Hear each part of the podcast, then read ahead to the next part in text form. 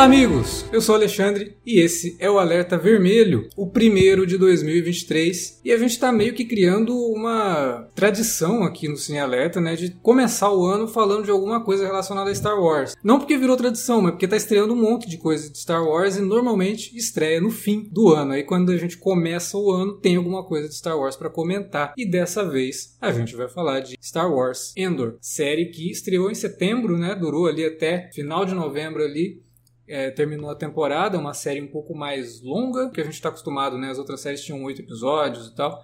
Essa foi um pouco mais longa que as temporadas Mandalorian, né, de Obi-Wan Kenobi. Se bem que Obi-Wan Kenobi a gente podia até esquecer que existiu. Mas Endor, então, foi uma série que surpreendeu bastante a gente e como a gente tinha ali umas outras pautas para cobrir no fim do ano, não deu para falar dela em dezembro, mas agora começar 2023 falando de Endor, até para começar o ano falando de algo bem interessante, de uma produção de Star Wars muito legal de conferir. Se você assistiu a série, tá tranquilo, se você não viu, já fica o aviso vai ter spoilers de Endor aqui nesse programa. Para falar de Star Wars Endor, tá aqui com a gente, Davi Garcia. Pois é, cara, feliz ano novo para você que tá nos ouvindo e, cara, que série, hein? Acho que a gente tava precisando de, um, de, uma produção de Star Wars que realmente tivesse algo a dizer. E Andor tem pra caramba. Eu iria um pouquinho mais longe, eu diria que a gente estava precisando de uma produção que envolvesse qualquer franquia dentro do Disney Plus que dissesse alguma coisa. Também para falar de Endor tá aqui Felipe Pereira. É, vamos tentar tirar o, o, gosto ruim da boca, né? Se bem que assim, a, a, as séries de Star Wars, pelo menos as animações, estão tão ah, legais, sim, né? A gente não chegou a falar de detalhes do Jedi, em tradução livre. Mas tem coisas muito legais ali Sim. e a altura que a gente está gravando já começou, talvez é, seja mais ou menos na, na, na, na, metade do lote estragado, né? Metade não, comecinho da temporada, que aí vai ter acho 16 episódios. Esse podcast Nossa, vai pro Deus. ar agora no comecinho de janeiro, né? Metade de janeiro ali. Ainda tem bastante coisa de Bad Batch para ser assistida. Inclusive a gente tem programa sobre Bad Batch, a primeira temporada, e quando terminar a segunda, já fica o compromisso de voltar para falar dela. E aí a gente pode inclusive, né, falar de Tales of Jedi Jedi lá no Bad Batch, porque tá ali muito intimamente é ligado é ao Clone né? Wars, né? É o mesmo bonde ali do... do... É, exatamente. O Filoniverso. Filoniverso, do Filoniverso. Que a gente gosta bastante do Filoniverso animado, né? E também um pouco, né, por conta do Mandalorian, que também se encaixa no Filoniverso de alguma forma ali. Mas Star Wars Endor, então, é o tema desse programa. Logo depois da vinhetinha, a gente já volta para discutir a primeira temporada da série.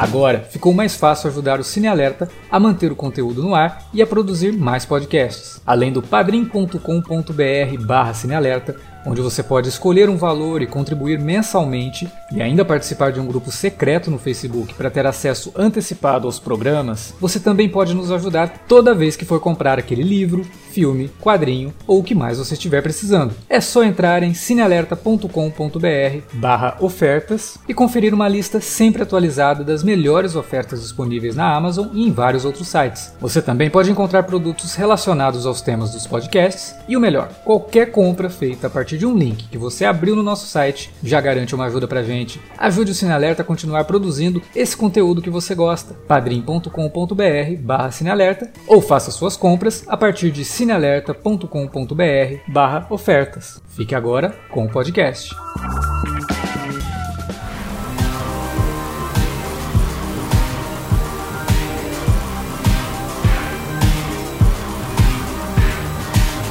Cara, eu não sei vocês, eu não tava muito esperançoso com Endor, não. Principalmente depois do que foi o Obi-Wan Kenobi. Inclusive, eu vou deixar um adendo aqui, né? Precisava ter falado isso na abertura a gente tem o canal lá do Cine Alerta no YouTube, onde eu comentei Endor em alguns vídeos, né, durante a temporada. Falei também Tales of Jedi por lá. E o Davi também tem o canal dele, que é o Dude We Are Lost, em que ele também comentou Endor, né? Verdade. Deu um destaque relativamente especial, porque, cara, fiquei realmente muito surpreso com o que a gente viu nessa série. Porque e, e ela ia surpreendendo ela... a cada episódio, né? A gente viu o primeiro episódio e falou, é, bacana, ok. Interessante isso aqui, hein? Começou bem. Cada é, semana, né? A cada arco, porque ela é toda dividida em arcos, a gente ia tendo ali elementos que iam sendo somados à série, coisas que iam sendo discutidas, sabe? Uma série com um tom completamente diferente daquilo que a gente estava acostumado a ver dentro da franquia Star Wars, mostrando que Star Wars é muito mais do que só história sobre Jedi. Né? Você consegue contar uma história, um, um thriller político de espionagem dentro do universo de Star Wars e o negócio funciona muito bem. Ela é criada e com vários episódios escritos pelo Tony Gilroy, né? Tem aí no currículo a franquia Bourne, né? O cara conhece muito bem de thriller de espionagem, né? E traz um pouco disso aqui pro Endor, fazendo vários comentários bem relevantes, não só dentro do universo de Star Wars, porque ele ressignifica muita coisa do que a gente fala, né, sobre a rebelião, também sobre o Império, mas comentando também coisas que podem ser facilmente aplicadas dentro do nosso mundo, né? Cara, é interessante de destacar logo de cara que quando anunciaram Endor, a maior parte das pessoas falou assim, pô, mas pra que a gente precisa de uma série derivada do Rogue One? Né? Que Sim. eu gosto pra caramba do Rogue, do Rogue Também One. gosto do Rogue One. Acho que é um baita filme e... Tem podcast aqui, expand... inclusive. Vou deixar o link aí.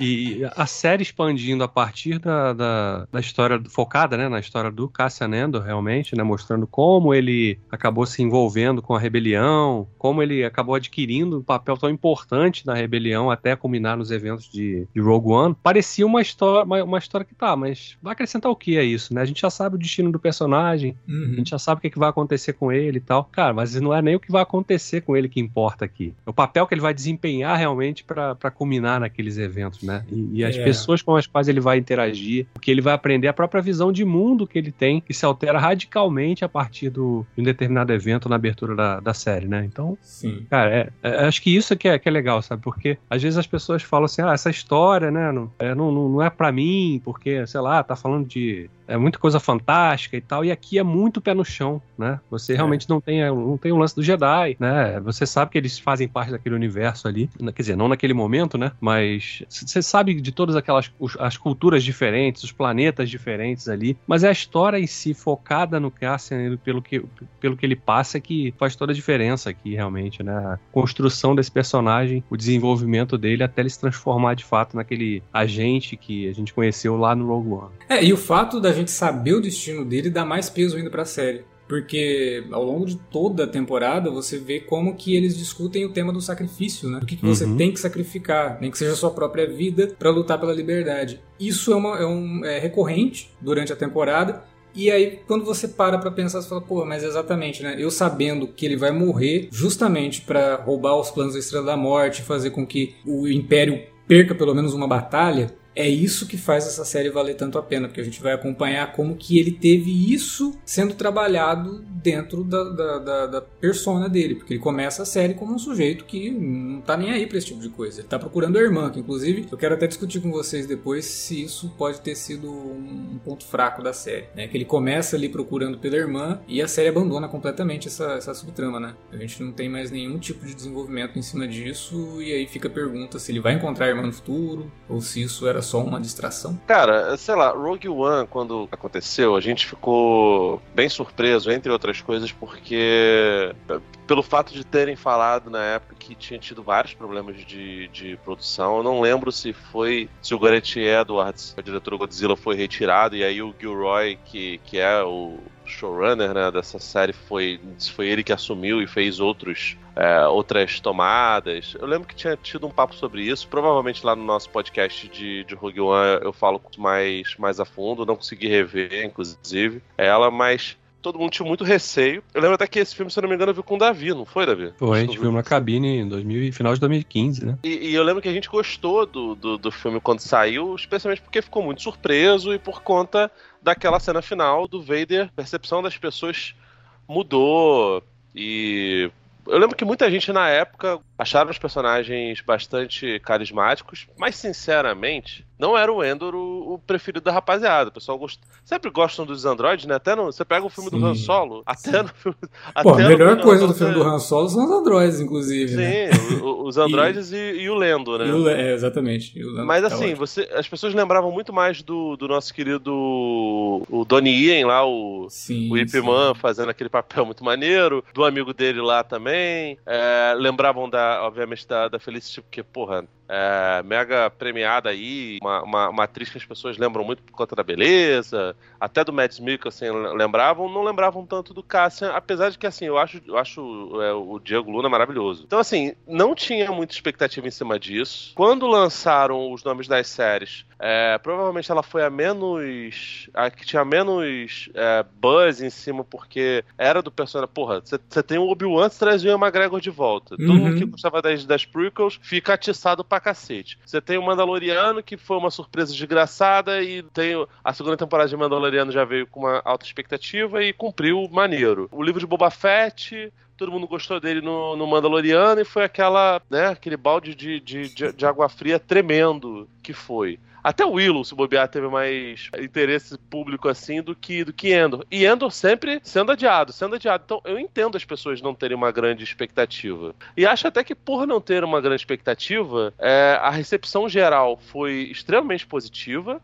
E foi positiva, entre outras coisas, também de, de, um jeito que eu não esperava de fato, o bagulho da série não ter um tema principal, né? Que você fala que ela é dividida por arcos, eu acho que, que eh, você está sendo perfeito na sua definição, mas não define para as pessoas. A pessoa que nunca viu, você fala assim: ah, não, a parada tem arco, você acha que, sei lá, a primeira temporada de Dark tem suas, suas subtramas que você pode chamar aquilo dali de, de arcos, né? Aqui no caso de, de, de Endor é literalmente isso, gente. É, é a, a, parada é dividida em, sei lá, quatro ou cinco partes, tem Sim. três. Eles poderiam, inclusive, ali, lançar em uma... três, quatro filmes, né? De uma hora e meia com cada um dos três episódios que formam os arcos principais ali, que você encararia aquilo como uma longa-metragem, porque é fechadinho, né? Ele dá um gancho pro arco seguinte, mas sim, é uma parada sim. fechada mesmo. Eu acho que não pega tanto o lance de ser filme, porque como ele é muito focado num personagem só e tem o nome dele e tal, realmente parece uma temporada, mas ela é de fato isso, assim, são, são várias micro temporadas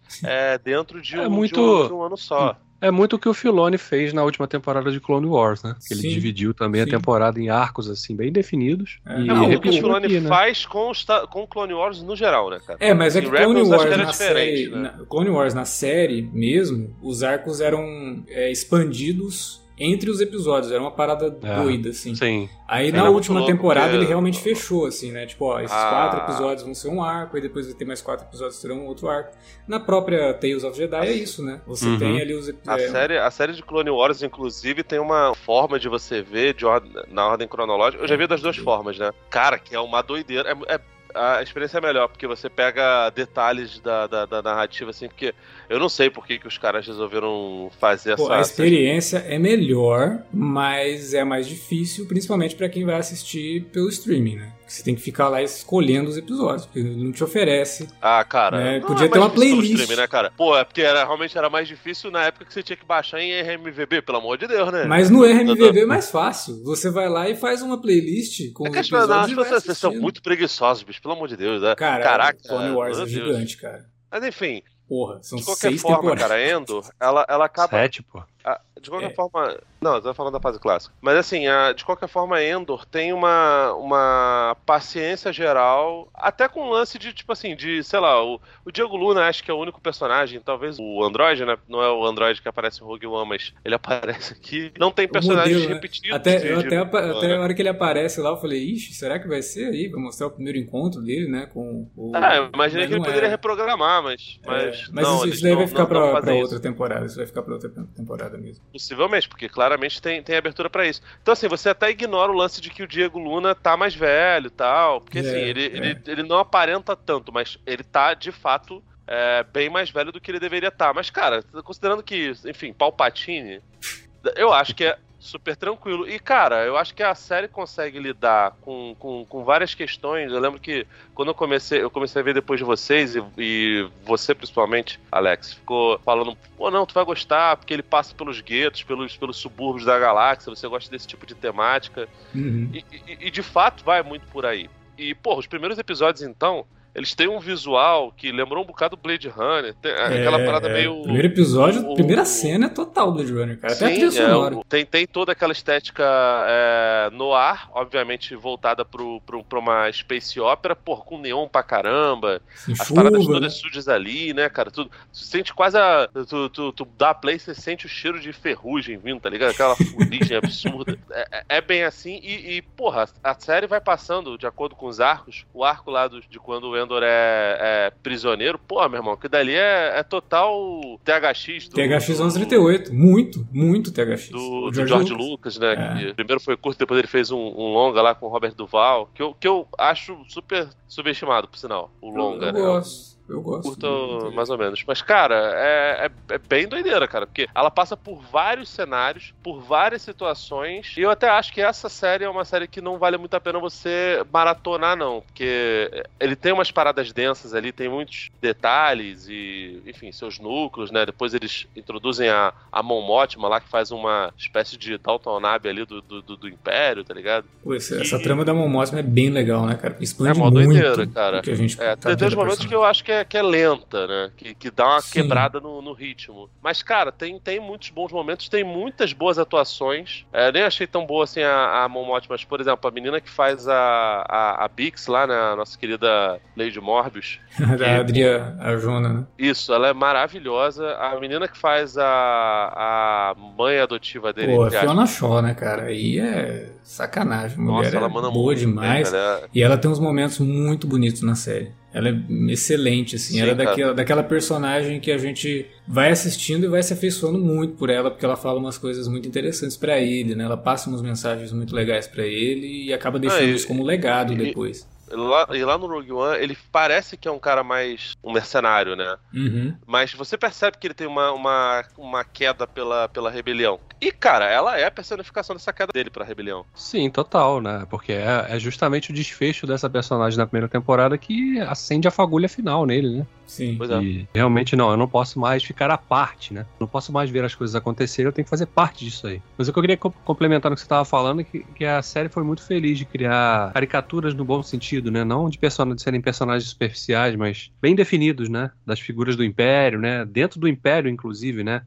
Sim. Como que você tem é, características diferentes de personagens distintos, né? Você tem lá o que a gente conhece, o Cyril, né? E no início não é nem do, não faz nem parte do Império, mas tinha todo o perfil pra ser, né? O cara que vai ali seguir ordens porque ele acha que, o, que a visão é, fascista do, do Império é a que faz sentido pra ele, né? É, mas o que mais da- demonstra o que ele tem a propensão a fazer parte do Império é o vazio dele. Ele é um, um sujeito De não- completamente vazio. É, e aí a gente vai entendendo por quê, né? À medida que a gente conhece da relação dele com a mãe, né? Exato. nunca ter tido realmente esse o carinho da mãe, né? De sempre o E tempo todo disciplinado, até da forma de comer, né? Eu você achei comer errado, maluco né? que a série colocou a mãe dele com todas as características do perfil da mãe judia, cara. É, é- é muito bizarro isso. E, tipo, funcionou muito bem.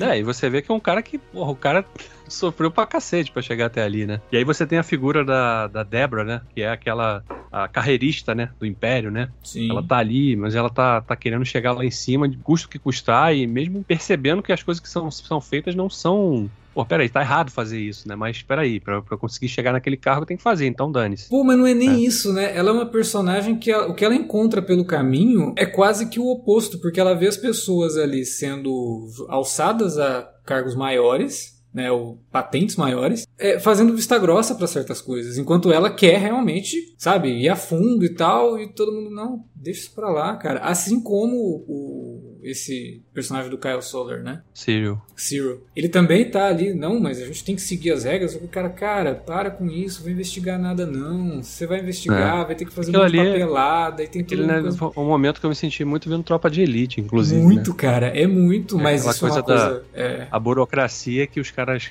Não, peraí, você só faz parte da burocracia, mas não significa que você tem que fazer isso aí realmente. Não precisa investigar de verdade. É só você botar no relatório aí. É, porque se for investigar, É vai coisa. ter que justificar pra um monte de gente. Aí eles vão mandar a gente pra cá pra investigar a gente, por que que a gente tá fazendo isso. Deixa isso pra lá, cara, não vai atrás disso não. É. Então eles Sim. encontram esse tipo de comportamento, só que esse tipo de comportamento, ele é recompensado. Enquanto eles que estão ali tentando fazer a coisa certa na cabeça deles, porque foi o que o Império colocou na cabeça deles, afinal de contas, vazios, não são de certa forma recompensados. Eles, muito pelo contrário, o Cyril mesmo ele só se ferra durante a série toda. Ele perde o emprego e tal, vai fazer é, trabalho. Fazer um trabalho merdalhaço. Corporativo, é. Né? Enfim. E, e ela também, né? Ela, todo mundo olha para ela como a chata, né? como a Caxias do lugar aqui que vai ficar fazendo a gente trabalhar mais, né? Enquanto na verdade não precisa. Por quê, cara? O Império ele, ele vive de uma fachada. Ele só precisa que as pessoas tenham medo. A partir do momento que as é. pessoas é. deixam de ter medo, eles têm um problema. Né? Então, é.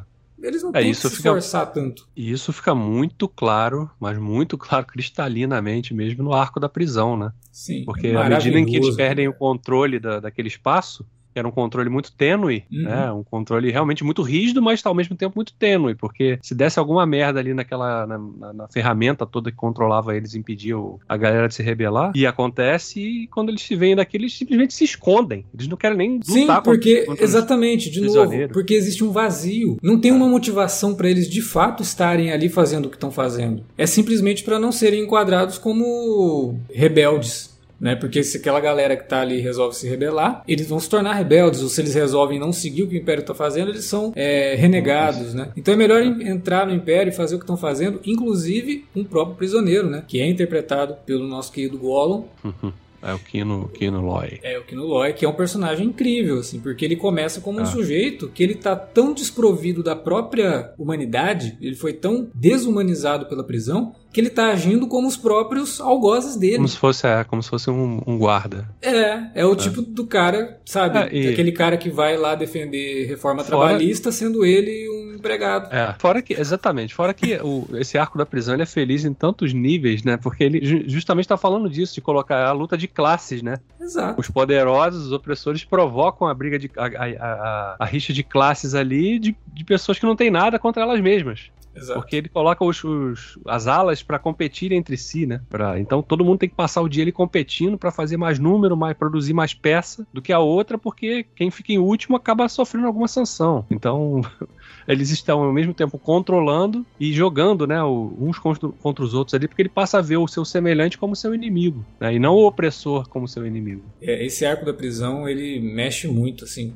com qualquer pessoa, cara. Porque se você estiver prestando atenção no que você está assistindo, você vai entender o que, que a série está dizendo ali. Fora... E a cena final, né, o que encerra ah, ali cara, com mas... o lance do Kino Loy, é incrível, cara. Eu acho que tem gente que é capaz de não conseguir entender, cara. Porque, é, pô, meu irmão, esse dia eu tava conversando com o pessoal e assim, não era era gente de esquerda, por sinal. Sobre a série do Chainsaw Man, né? E, uhum. cara, a premissa, de, o ponto de partida do Chainsaw Man é um mundo pós-apocalíptico que tem gente que, enfim, demônios invadem lá o, o, mundo e o pessoal fica caçando demônios. O personagem principal, ele tem uma dívida herdada do pai dele com a máfia, com a Yakuza, e ele vende os próprios órgãos para poder tentar pagar a dívida e não consegue sanar a, o, o débito. Aí ele percebe que se ele caçar demônios, ele consegue ganhar mais grana para poder fazer isso. Só que ele é emboscado pelo pessoal da Yakuza, que simplesmente não quer mais que ele viva. E, enfim, o demônio que é o pet dele acaba se fundindo com ele, ele fica super poderoso e chega uma, um, um grupo de criminosos com mais dinheiro e contratam ele, basicamente pagam para ele comida e estadia, tá ligado? Uhum. É tudo sobre capitalismo, né? Eu, eu, falei sobre isso, os idiotas. Ah, não, não, não, não fala sobre capitalismo, não, não sei o quê, pô, tá confundindo com o capital do Karl Marx. Eu falei, porra, bicho, então, das duas, uma, ou vocês não. Ou, ou vocês viram isso só ler as figuras, ou vocês não entendem o que é capitalismo, porque é, é isso, tá é. tá ligado? Então é bem capaz das pessoas não entenderem que esse arco do THX aí é uma, uma, uma crítica, especialmente lá do, do nosso querido Gollum e, e, e Snoke. Inclusive podia mostrar, né? Sei lá, que ele foi o. não, não dá também, né? Já pensou se ele é o, o material base do clone? Ah, se, Mas... fosse, se isso daí tivesse sido escrito pelo J.J. Abrams, talvez fosse. Ah, nossa, socorro, né, cara? Ainda bem que, que, pô, ele não. Provavelmente ele morreu lá, né, cara? Porque é a sacanagem, inclusive. Aliás, deve ter sobrado só o Endor e aquele maluco lá que tava com ele, né? Provavelmente. Porque o resto todo mundo deve ter, ter, ter, morrido como normalmente é em fuga de, de, de, de, de, prisão, de cativeiro. Mas assim, é capaz das pessoas não entenderem que aquilo dali é uma, uma discussão sobre, sobre classes, né? Disputa de classe de fato.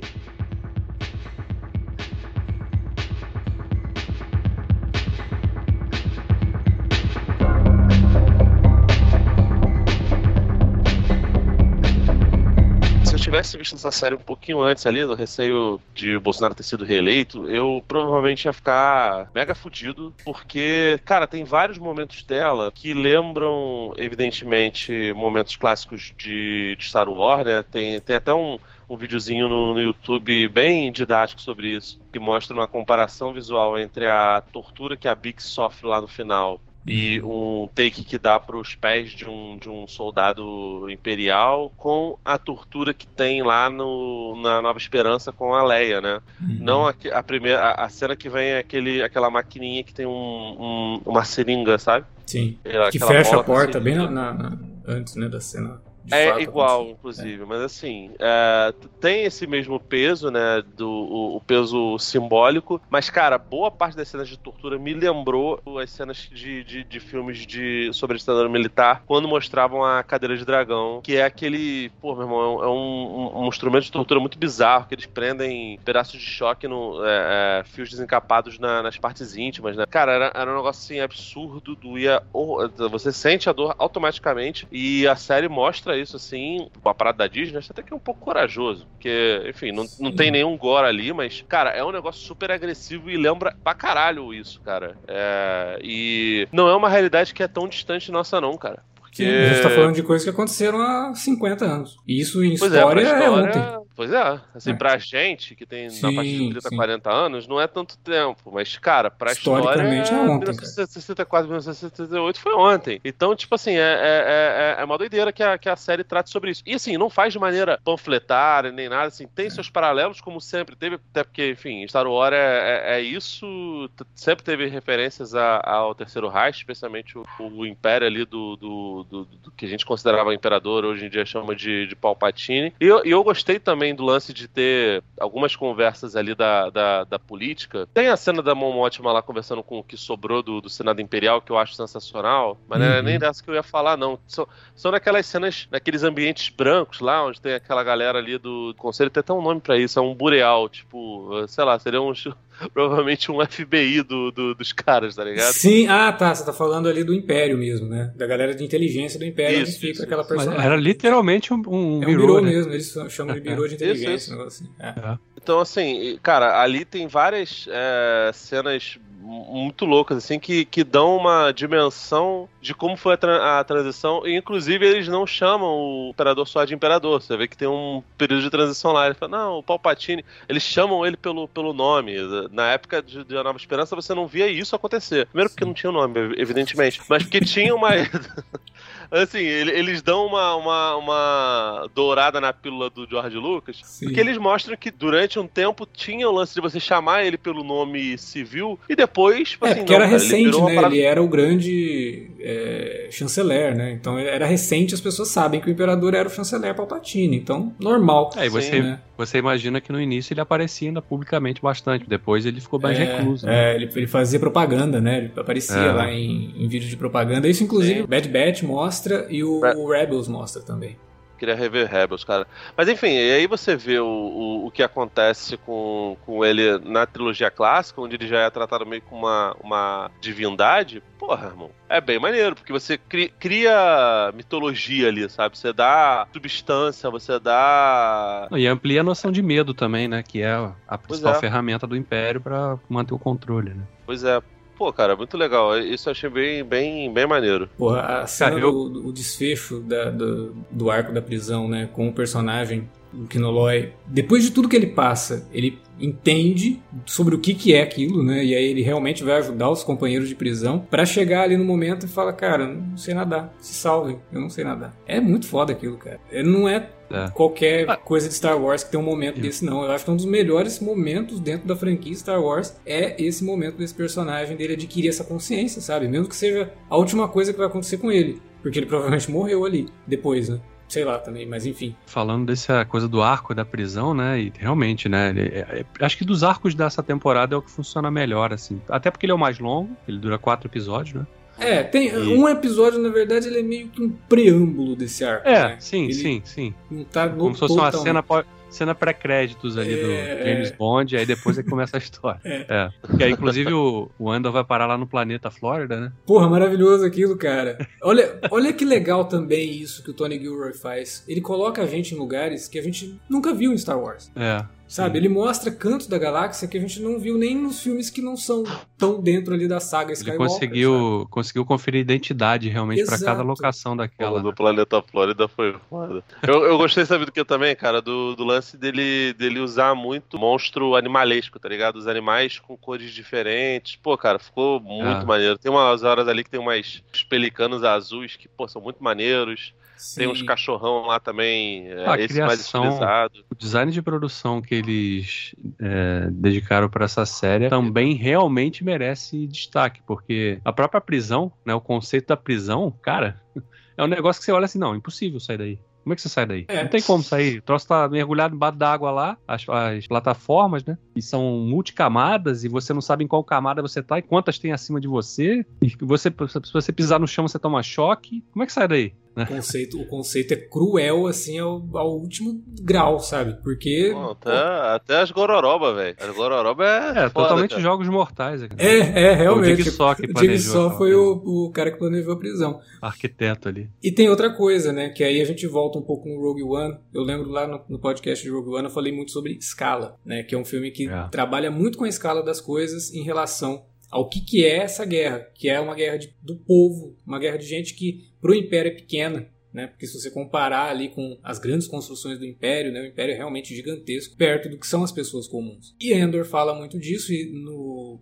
segundo arco, né, que é o arco ali que é o arco do assalto, que também tem momentos incríveis, principalmente por conta daquele rapaz rebelde que é o que faz um manifesto, né? Faz um manifesto comunista ali.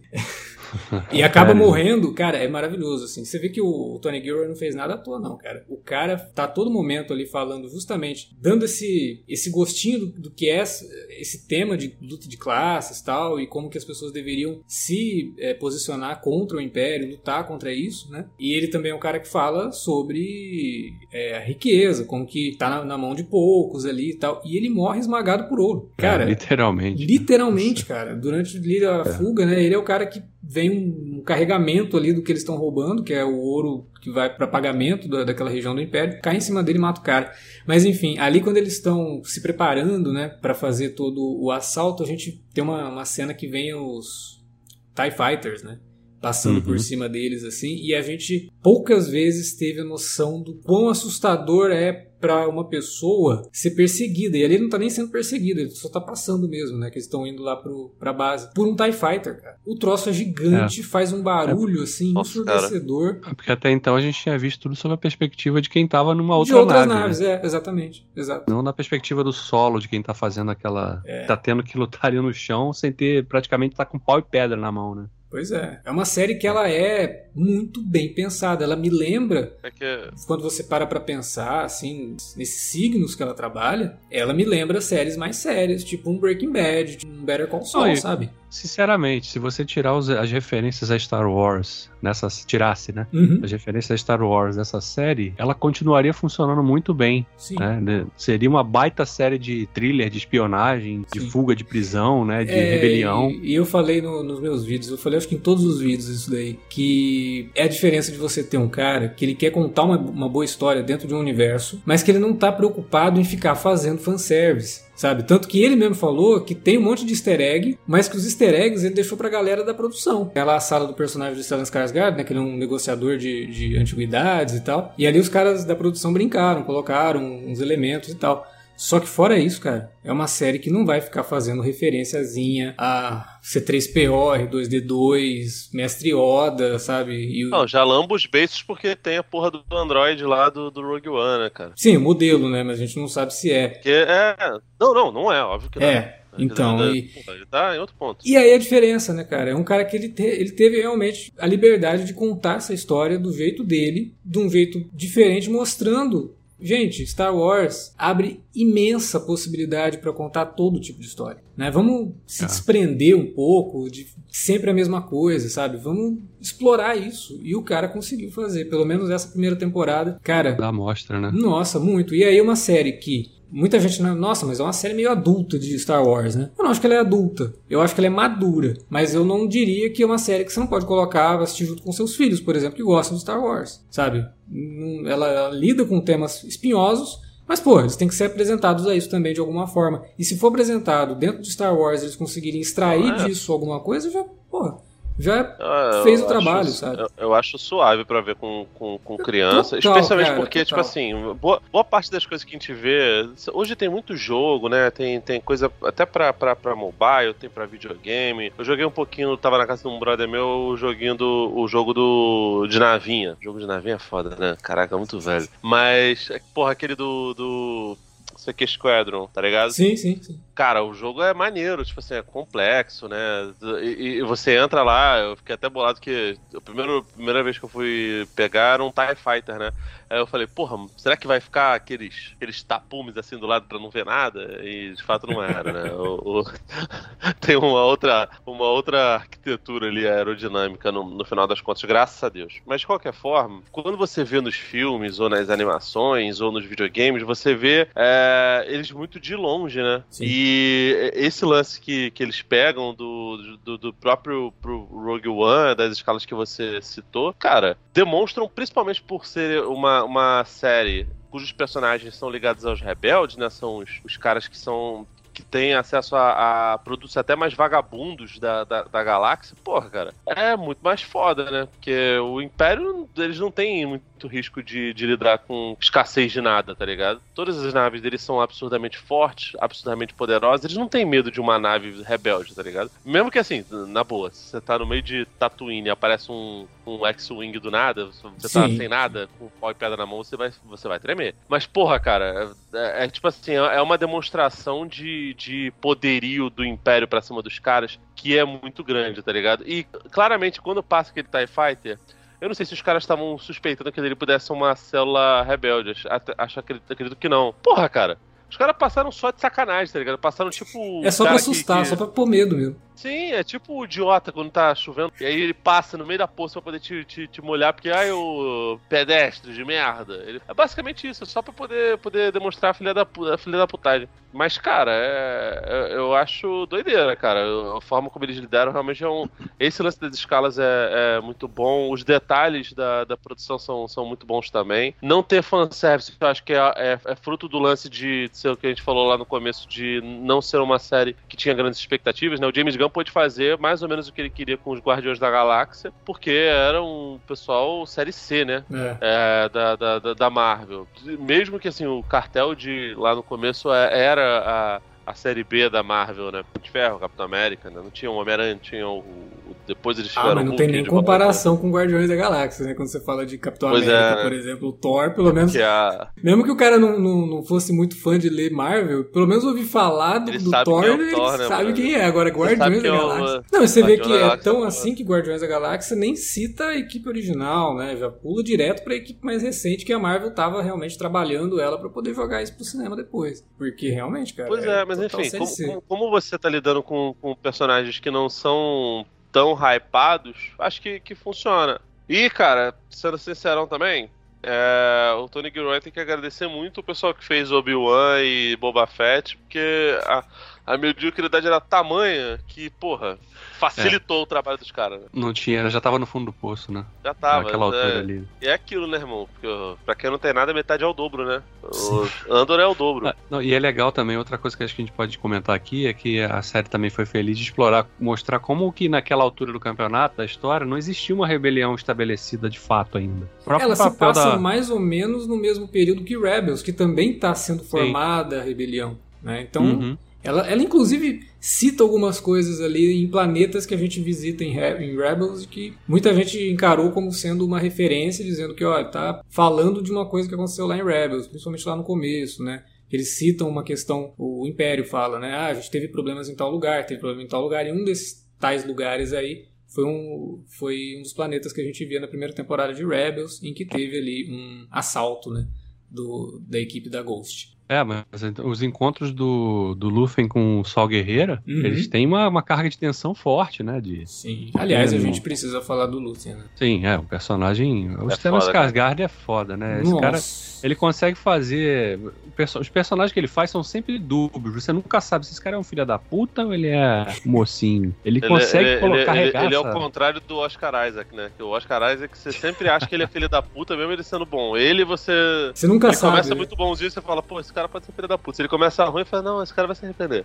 Ah, ele, ele faz uma construção do personagem realmente muito cheia de camadas, realmente, né? E a, à medida que acho que os arcos vão, vão acontecendo, e a gente vai vendo ele aparecendo, as interações dele, primeiro com, com o Cássia, né? Quando ele se, se, se apresenta ali. E é, depois, você acha que ele... ele vai ser tipo um mentor do Cássio, né? Exato. Ele recrutou é. o Cássio aqui e vai trabalhar. É, mas você vê que ele, ele né, era um filho da puta. Ele só queria usar o Cássio naquele momento, né? É, cara, mas o discurso dele, depois no final, você vê aquilo e você fala, porra, eu consigo entender esse cara, sabe? Dele falar, Sim. cara, eu tenho que usar as armas do meu inimigo para lutar, porque eu não sou herói. Então, para usar as armas do meu inimigo, eu preciso fazer isso.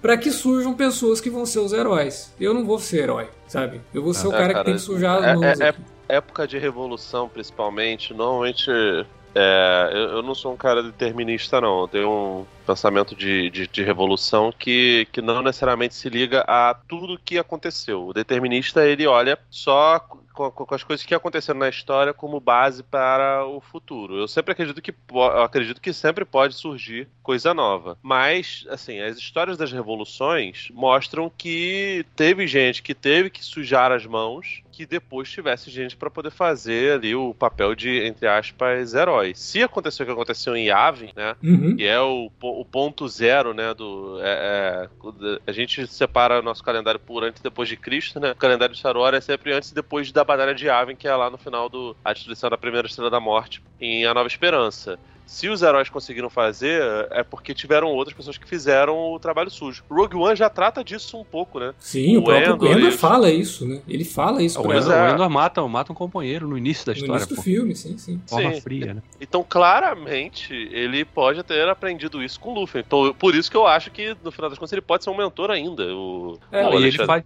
ele deixa isso claro. Ele deixa isso claro naquela cena final, quando ele tá conversando com, com aquele outro personagem do grupo dos rebeldes lá, Uhum. o Arvel, Skin, né? E, e aí o cara fala pra ele, não, peraí, eu pegar minha parte aqui e vou sumir. Aí ele fala, peraí, pô, mas você não é um idealista? Porque ele sente que o... Ele, ele entendia que aquele grupo ali já tinha comprado o discurso do Nemec, né? Estavam ali reunidos e estavam dispostos a se sacrificarem. Mas não, o maluco tava ali só pelo dinheiro. É. Ele ficava pô, meu irmão, mas aquilo, ainda bem que tu cara. lembrou disso, porque eu lembrei de uma outra parada também. Cara, mas assim, ele, esse sujeito aí, ele não tá nem, não, não está nem errado no final das contas, porque, cara, aquela galera ali já tava mais preparada pra... É, era tipo guerrilha, não tô falando da Araguaia, não, mas era tipo a guerrilha do, no, na ditadura militar aqui no Brasil. O pessoal tava mais preparado pra morrer do que pra, pra matar. T tava todo mundo ali, o pessoal ali tava no bunda lelê. Cássia começa a falar, pô, você sabe como é que vocês vão extrair isso aqui?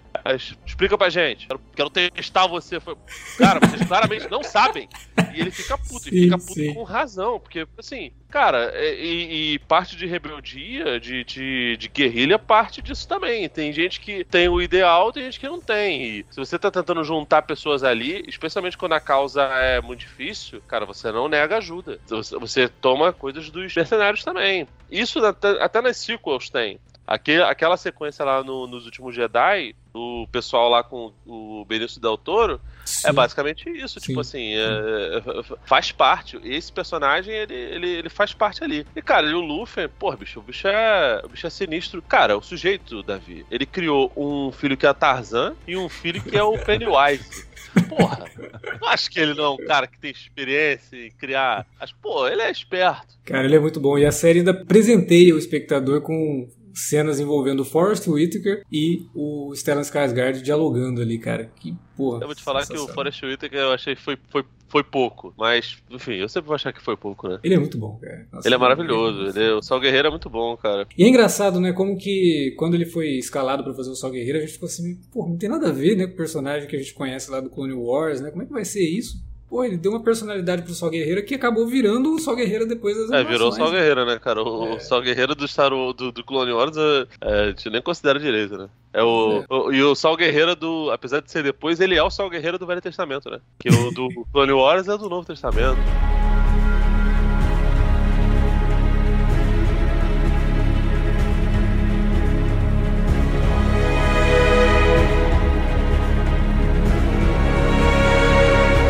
Tinha falado no começo do programa, né, que eu ia fazer essa pergunta para vocês. Eu já deixei a pergunta no ar, inclusive. O que vocês acham disso da questão da irmã do Endor, né, que é um motivador inicial da série e a série abandona completamente depois e Cara, parece até acho- que ele mesmo esqueceu né, disso aí.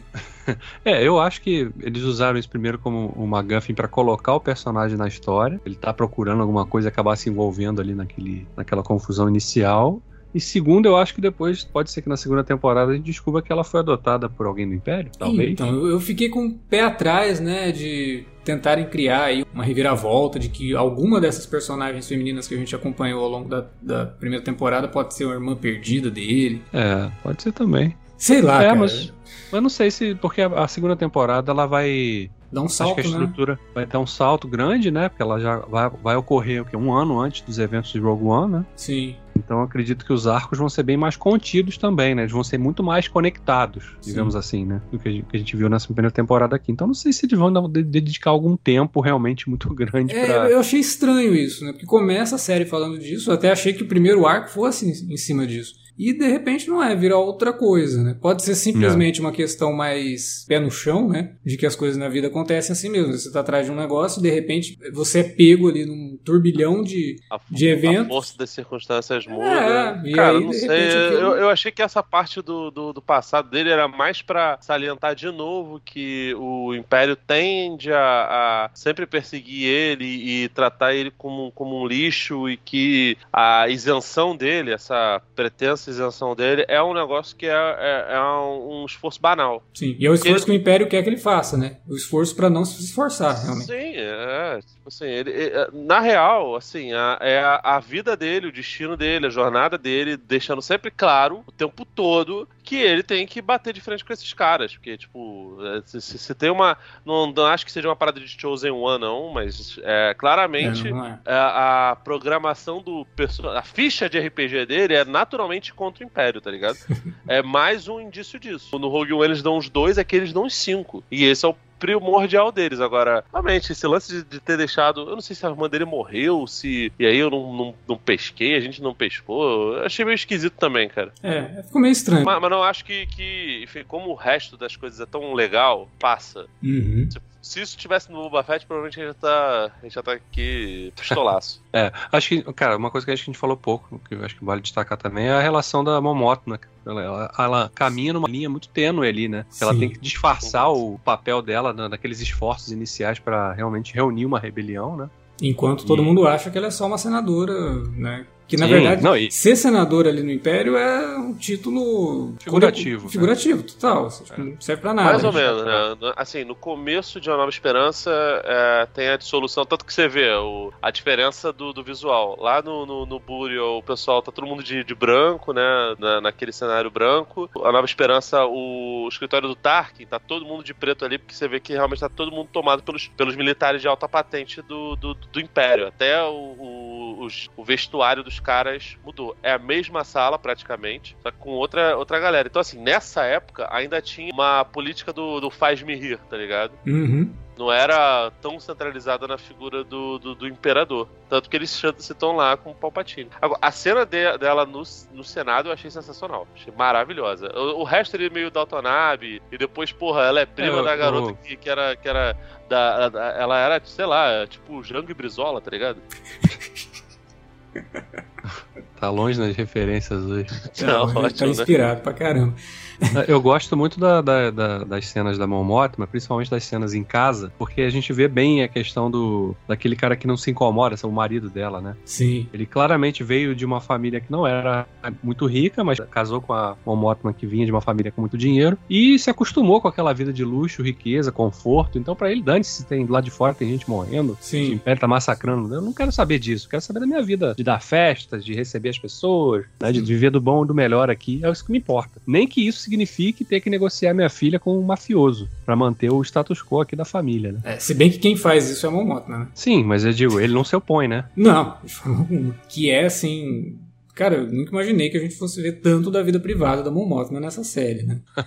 E, eu gosto, eu gosto, eu achei interessante, É. porque traz camadas pra personagem. E eu fiquei bem contente com a Genevieve O'Reilly, cara. Ela, tipo, É, eu gosto dela também. É muito louco isso, porque ela era só pra ser a Mon Mothma lá no, na Vingança do Sith, né? para poder aparecer uhum. como personagem ali, fazendo figuração quase, quase não tem nem diálogo. Aí ela retorna para fazer o Rogue One e agora retorna aqui com material para de fato trabalhar. E eu acho que ela é muito parecida com a a atriz que fez a Mão Morta original. Não, cara, né? eu acho que ela é muito parecida com a Julie Andrews. É, lembra, lembra sim. Eu acho que tem uns momentos dela assim que me lembra muito a Julie Andrews, sabe? E eu achei interessante, assim, ela é uma atriz que, tudo bem, não é nenhuma... Sumidade. É, é mas eu acho que ela, ela desempenha isso, bem a função dela. Eu acho que ali. ela consegue passar a noção exata daquela personagem dividida entre dois mundos, sabe? De estar tá com medo o tempo todo, porque não sabe se o motorista está ouvindo, se estão ouvindo, o que, que, ela, o que, que ela pode falar, com quem ela pode falar, em que circunstâncias ela pode falar. É. Né? Ela, nem, nem quando ela tá na, na oficina do Luffy lá, ela, ela fica totalmente à vontade. É, porque ela não, não tem sabe, como, né? Ela não sabe quem está vigiando ela. O próprio motorista dela, quando troca o motorista dela, ela sabe que ela está sendo vigiada. Ela é. já sabe disso. Né? E aí a série é muito inteligente também em não expor, mostrar isso só no final, né? A gente tem essa noção é. que ela sabe que, ó, os caras trocaram aqui meu motorista, então não confio muito nele. E é só no final, só no, nos dois últimos episódios, se não me engano, é que a gente vai ver que ele de fato estava trabalhando pro Império. E ela faz uma jogada no, no último episódio que é, porra, maquiavélica, né? Porque ela jogou em cima do marido dela o lance lá do, do do que aconteceu com ela, né? Porque a preocupação dela é descobrir as movimentações financeiras. E ela, Sim. sabendo que o motorista é do Império, ela começa a conversar com o marido sobre uma possível é, jogatina do marido, que o marido parece que era uhum. viciado em jogo, viciado tratou, em jogo. Né, não, não fez mais é. isso mas joga isso para o Império passar a investigação para ele caso aconteça alguma coisa. Então ela foi. Ali você vê que ela realmente está fazendo coisas muito próximas do que o Luthor faz. Né? Os sacrifícios que ela tem que fazer ao longo do caminho, assim como o Luthor fez, assim como o Endor aprendeu que ele vai ter que fazer, né? E aprendeu Exato. assim das formas mais tristes, né? Inclusive é, não podendo estar presente é, quando a mãe mais precisava dele, né? É. Que é inclusive o que culmina no, no último arco, no desfecho do último arco, né? Sim. A questão toda do enterro dela, da, do cerimonial, do que o Império teria permitido que fosse feito, né? Uhum. E que a partir do momento que a população se volta para desrespeitar, né? Para peitar aquela diretriz ali, para poder todo mundo se reunir ali e prestar a última homenagem. Então a gente vê realmente a última fagulha ali daquela rebelião acontecendo te, ali no, no vou te planeta. falar que até esse momento eu não imaginava que ela era tipo uma, uma líder comunitária, porque ela realmente parece ser meio que uma. Pelo menos a síndica ali da, da, da, rapaziada, porque vai muita gente, né? Sim, é porque ela fez parte daquela, daquele grupo de mulheres do planeta, né? Então ela era realmente uma pessoa que, quando jovem, devia ser muito ativa uma, ali. Uma importância grande. É, né? e aí tudo bem, depois que envelheceu e tal, foi pro cantinho dela, cuidou do filho e é tal. Porque essas coisas geralmente, sei lá, vão, você vai minguando, né? Até porque ela teve um período aventureira, né? Sim, então sim. é uma doideira que, tipo assim, que ainda existisse isso. Mas, cara, independente do motivo, todo o discurso ali, porra, cara, só falta. É, o, o, holograma, pô, é, e é maneiro que é o, holograma da, da, da, conveniência, né? Porque claramente ela bota a pilha na rapaziada, ela vai ficando animada junto, né? Tipo, ela realmente pensou que ela deve ter gravado mais nove versões daquela parada, né? Pra, pra, pra chegar naquele ponto ali. Mas, pô, cara, independente das conveniências, é muito maneiro, cara. É, é, é, é uma parada meio coração valente, né? É, o discurso Aquele... motivacional ali pra galera pegar e falar, meu, chega. O discurso do. Eu, eu, revi recentemente a trilogia de cinema, né, do Senhor dos Anéis, e Cara, é mais ou menos esse, esse pique, tá ligado? Aquela, hoje nós vamos morrer, mas vamos morrer maneiro, vai ser louco, e não sei o que. você fica, caralho, porra, vamos morrer, foda-se. Cara, é bem maneiro, eu achei bem maneiro essa, essa parte, cara. E, e, aí a gente tem toda uma sequência ali do povo lutando contra o Império, que é sensacional. Tive a galera lutando contra o Império com tijolo, né? Jogando tijolo nos caras e, e colocando o Império para correr. Cara, mas. É muito bom. Mas aí é aquele papo do Gollum no, na, no outro arco, né, cara? Somos Sim. 5 mil contra, sei lá, 100. É. Eles eram maioria ali, cara. Exato, Passa exato. por cima, meu irmão. É uma vitória. Você não vai derrotar o Palpatine assim, mas é uma vitória pontual, tá ligado? É uma micro vitória, mas, mas é, né? Aqui vocês não vão ganhar. É, sem Pô, essas cara, micro vitórias você não tem incentivo para que a luta continue. Então essas pois micro é, né, são necessárias. Esses burburinhos eles, eles motivam as pessoas. A real é essa. E é esse o medo do Império. Né? Por isso que quando tem uma vitória contra eles, eles têm que, de toda forma, não deixar que a notícia se espalhe. Porque se espalhar, eles sabem que eles estão um problema nas mãos ali, pelo menos naquele é, setor da galáxia. Inclusive o, aquele personagem que nem tem fala na série, mas que aparece em alguns momentos tocando aquele, aquele Putz, espécie de sino. Maravilhoso aquilo, cara. Né? O porque cara, ele não nada, deixa o... Os caras falam assim, não, para, para, manda aquele cara para, porque aqui ele tá chamando a galera, né? O cara não, o cara ele, ele assume aquilo ali como uma missão dele, a minha, a minha missão. Ninguém vai subir aqui para me derrubar, não. Os, os soldados aparecem ali, jogam os caras lá de cima. E aí, com, e aí corta, né, pro cara que era o xerife da, da cidade, né? Prefect, prefeito da cidade hum. designado pelo Império. Quando ele vê aquilo, que ele vê que até o cara que toca o sino encontrou uma forma de lutar contra o Império, meu, aí é perna para que te quero porque eu não tô aqui para morrer não. Esse, essa é a diferença, entendeu? Essa é a diferença. E é realmente muito legal. Essa cena ela é fantástica. E como eu falei, a série ela consegue redefinir muito do que a gente conhecia da rebelião, desse lado mesmo, de como isso é importante para as pessoas ali lutarem contra esse império, mas também para o lado de, das coisas que precisaram ser feitas para que essa luta fosse possível. Que aí a gente vê uhum. sendo travado ali pelo pelo Luthor, pela própria Mon Mothma e tudo mais. E ao mesmo tempo também traz essas camadas para personagens que são parte do Império, que eu acho também necessário. Você mostrar de onde vem esse ódio, de onde vem toda essa essa essa questão do porquê que eles compraram a ideia do Império, né? Eu acho que que perfeito isso, isso, cara, porque você pega o, o, A gente tava. Eu falei lá do Chainsaw Man, nessa conversa que eu tive com os, com os meus amigos, eu falei, pô, gente, pelo amor de Deus, vocês têm que. Não sejam esse tipo de pessoa que acham que a gente tá catando pelo em ovo quando fala sobre, sobre paralelos com, com a realidade. Aí, aí o menino chegou e falou: Pô, tu acha que no Dragon Ball Z é, tem, tem alguma coisa de política? Eu falei, claro que tem, cara. O Freeza, ele domina. Ele, inclusive, citou isso: que o, o Freeza dominar o pessoal lá, você vai falar que tem, tem a ver com, com, com o imperialismo. Eu falei, tem. Mas é isso, eles usam os Saiyajins pra, pra, pra, poder fazer isso. Star Wars o tempo todo é, mostra o, referências ao Terceiro Reich, a SS, a Gestapo. O Palpatine, ele é uma figura como era Hitler, como era o Goebbels, tá ligado? E, e, e, cara, a gente viu a, a, a República Galáctica nas, nas prequels virar o Império. E essas coisas, elas não mudam a chave, assim, de uma hora pra outra. Fala, Nossa, agora nós somos malvados. Não é assim que funciona. As paradas, elas vão se transformando aos poucos. E os poderosos, eles têm a, o, o poder da narrativa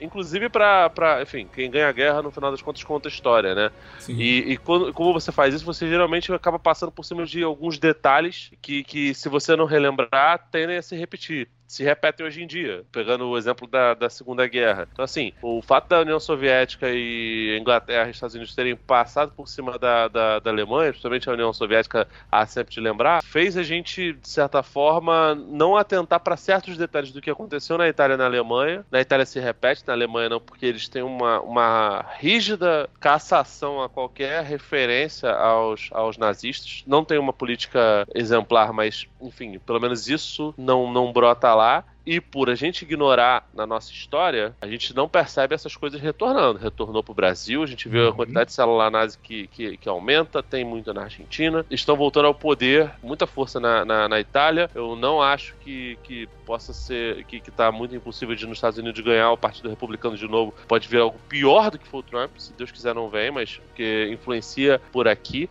Essas coisas se repetem pra caramba. Então, assim, Endor mostrar isso, mesmo que seja assim, arranhando a superfície, é, é, ajuda a demonstrar como essas coisas se desenrolam, como uma, um, um, sistema político de democracia burguesa pode se deteriorar facilmente diante do, do fascismo, diante de necessidades capitalistas o marido da Mothma, porra, permitir que a, que a, que a filha vá para a mão do, de um mafioso é um, uma demonstração disso, é um pentelho perto da, da, da, daquela doideira. A Mothma é a personagem idealista e ela percebe ali que tem uma, uma necessidade, imagino eu que ela não vai permitir que a filha vá, vá, vá para essa família. Ou se for, meu irmão, vai ser uma culpa tremenda que provavelmente vai transformar ela nessa na, na personagem abnegada quase freira da, da trilogia clássica. Ah, eu né? acho que essa que jogada dela para colocar o marido na cova dos leões é justamente para livrar a filha, né? Porque se ela conseguir jogar isso nas costas do marido, ela não precisa do, do mafioso lá. Pois é, nem sei, cara, porque eu, eu acredito até que a, pode ser que a filha morra no, no, fogo cruzado aí. Não, não eu acho... não duvido, eu não duvido. Tanto não, que no, no meu primeiro vídeo, não, acho, até... acho, que foi no meu primeiro vídeo eu falei, eles estão colocando aqui uma família pra Mão mas a gente nunca viu família pra Mão então será que vai ter um desfecho é. trágico? Eu, né? acho, eu acho bem provável, porque É. não tem nada, né? Não tem nenhuma referência nos Não, outros, tem. nos outros- Livro tem, mas aí. Ah, mas Inclusive- livro, né, Não, inclusive, o- inclusive, olha só, eles usaram o nome que é citado em livros como sendo filho da Mon Mothma. Eles usaram o nome na personagem aqui. Resgataram isso, pelo menos Não, fizeram. maneiro, um mas, mas assim, a gente sabe como é que, que, que isso daí é. Sim, é a gente até. fala isso em todo podcast sobre Star Wars. Pois é. Até, até a hora que, que a Disney cansar de Star Wars vender pra, sei lá, pra Warner, aí de repente essas coisas vão. Puf, sumiu, gente. Nossa, Jimmy Luceno. Multiverso Star Jimmy. Wars, agora virou multiverso Star Wars. É. Antes era agora antes era Legends, né? Por enquanto é Legends. O que não. O que Vão meter até Battlestar Galactica se deixar. Se a Paramount comprar, vão meter até o Kirk no meio do, do, do bagulho. Mas, cara, é, eu acho perfeitamente normal que faça isso. E, e Endor dá esses detalhes, enriquece. Não, não explica tudo, óbvio que não, mas assim, mas dá elementos. Como o Rebels dá elementos, como o Filoniverso dá elementos, como o Mandalorian dá, dá alguns elementos, né? Como infelizmente o livro de Boa Festa também dá. Mas é isso, cara. Acho que faz, fa- faz todo sentido. E, cara, mergulha mais, né? Obi-Wan é mais ou menos nessa época, pouco antes. E Mais ou menos nessa época. Mais ou menos nessa época. Porque ele se passa cinco Horrível. anos antes do, do Rogue One, né? O Rogue One é imediatamente antes do Nova Esperança. O Obi-Wan é um pouquinho antes ainda, né? Porque o Luke tá bem pequenininho lá. Mas não é muito distante disso, né? Você vê a diferença. Vê como que é realmente a diferença. Do que é uma direção numa série, o que é um bom roteirista. Ai, Obi-Wan. Que desperdício é. do Ian McGregor. Tá bom, né? Mas vai ter segunda temporada, vai salvar tudo, com certeza. É, pelo menos Endor tá aí com a segunda temporada já encaminhada pra começar as gravações e logo, logo, né? Acho que é ano que vem, provavelmente a gente vai ter aí a estreia da segunda temporada. e por favor, que seja a última, né? Vamos, Ah, não, vamos... é, já falaram que é só duas temporadas mesmo, porque inclusive a segunda Graças a temporada Deus. ela termina onde começa Rogue One, então é, é realmente para a sequência da segunda temporada vai ser Rogue One. Sim. Aí depois eles lançam o Rogue 2, que é o pessoal da. Todo mundo zumbi. É o filho do Endor, Endor, Já- Endor Nossa, Jr. caraca. Endor Jr. Tá ótimo.